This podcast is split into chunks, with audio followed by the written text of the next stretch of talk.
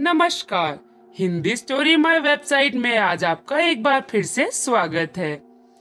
आज की जो कहानी है, वो हमें उमेश जी ने भेजी है, जिसका नाम है मौत का तालाब। और अब आगे की कहानी हम उमेश जी के शब्दों में ही जारी रखते हैं। मेरा नाम उमेश है।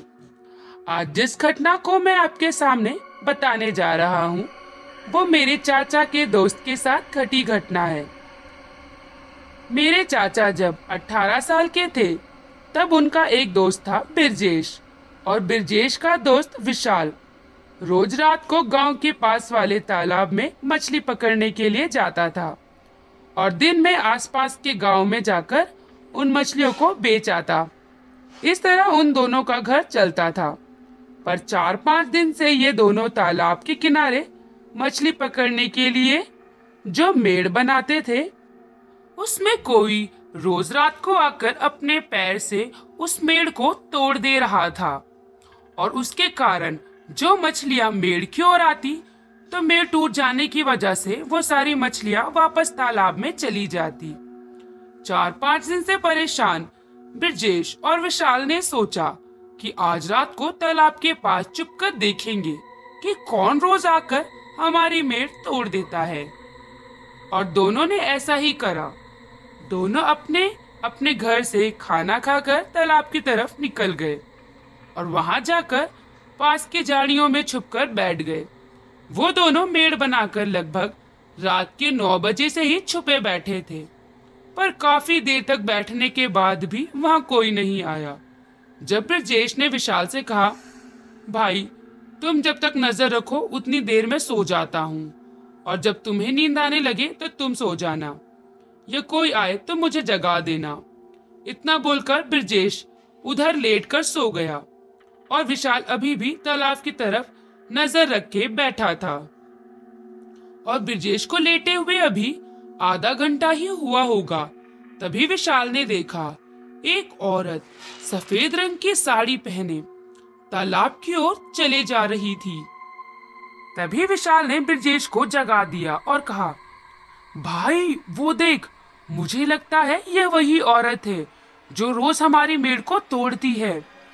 विशाल की बात सुनकर ब्रजेश ने कहा, अभी दो मिनट में इस बात का पता चल जाएगा कि वही मेड़ तोड़ती है या नहीं। इतना बोलकर दोनों अपनी जगह से छुपे बैठे उस औरत को देखे जा रहे थे। तभी उन्होंने देखा, वो औरत चलते चलते तालाब के पास आ गई और ब्रजेश और विशाल की बनाई मेड़ पर अपने पैर से तोड़ रही थी। तभी विशाल को ये देखकर बड़ा ही गुस्सा आया और उसने अपना डंडा उठाया और उस औरत को मारने के लिए उसकी तरफ़ भागकर जाने लगा। पर तभी उस औरत ने भी विशाल को देख लिया था कि ये कोई उसको मारने के लिए आ रहा है, इसलिए वो भी वहाँ से भागने लगी। लेकिन हैरानी की बात तो ये है कि वो औरत तालाब के अंदर की ओर भागे जा रही थी, पर वो पानी के नीचे नहीं जा रही थी। वो पानी के ऊपर ऊपर ही भाग रही थी। ब्रजेश दूर से खड़ा बस उसे देख रहा था और विशाल को बार बार रोकने को बोल रहा था। पर पता नहीं क्यों विशाल, उस समय उसे क्या हो गया था कि वो बिना रुके उस औरत के पीछे पीछे भागते तालाब में घुस गया और लगातार उस औरत के पीछे भागे जा रहा था। वो औरत अब लगभग तालाब के बीचों बीच आ गई थी, पर फिर भी पानी से बिल्कुल ऊपर ही चल रही थी और विशाल के पानी अब कमर से भी ऊपर आ गया था। फिर भी विशाल रुक नहीं पा रहा था, इसलिए ब्रजेश भागता हुआ विशाल के पास आ रहा था। उसे आवाज़ लगाकर रोकने की कोशिश कर रहा था, पर पता नहीं शायद विशाल को ब्रजेश की आवाज़ सुनाई नहीं दे रही थी या फिर विशाल को कुछ हो गया था, जिसके कारण उसे कोई होश ही नहीं था। और विशाल भागते भागते तालाब के इतने अंदर आ गया था कि अब बस उसका सर ही दिख रहा था। अब उस औरत ने भी भागकर तालाब पूरा कर लिया था। और ब्रजेश तालाब के बाहर से खड़े होकर विशाल को आवाज़ मारी जा रहा था। पर विशाल बिना रुके अब तालाब के इतने अंदर चला गया था कि वो पानी में पूरा गायब हो गया। और अब ब्रजेश को विशाल और वो औरत कहीं नहीं दिख रहे थे। विशाल तो अब पानी में पूरा डूब चुका था और वो औरत भी पता नहीं कहाँ गायब हो गई थी। ब्रजेश बाहर ही खड़ा था, तभी ब्रजेश के कंधे पर किसी ने हाथ रखा। ब्रजेश पहले से ही बहुत डरा हुआ था, क्योंकि उसने जो देखा वो अविश्वसनीय था।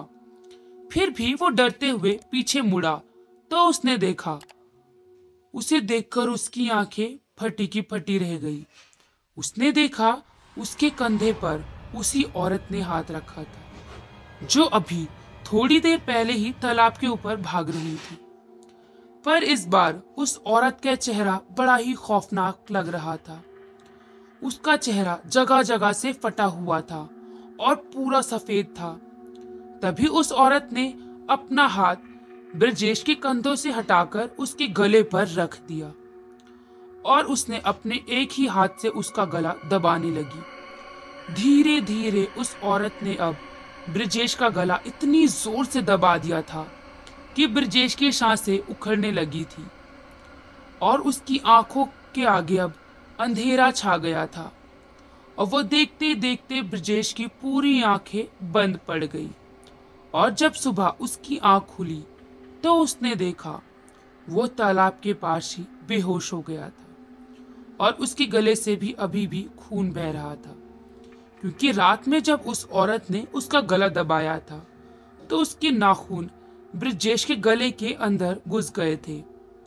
पर तभी उसने तालाब की तरफ़ देखा तो उसके होश फिर उड़ गए, क्योंकि उसने देखा, विशाल की लाश पानी के ऊपर ही तैर रही और उस दिन के बाद ब्रजेश ने मछलियाँ ही बेचना बंद कर दिया।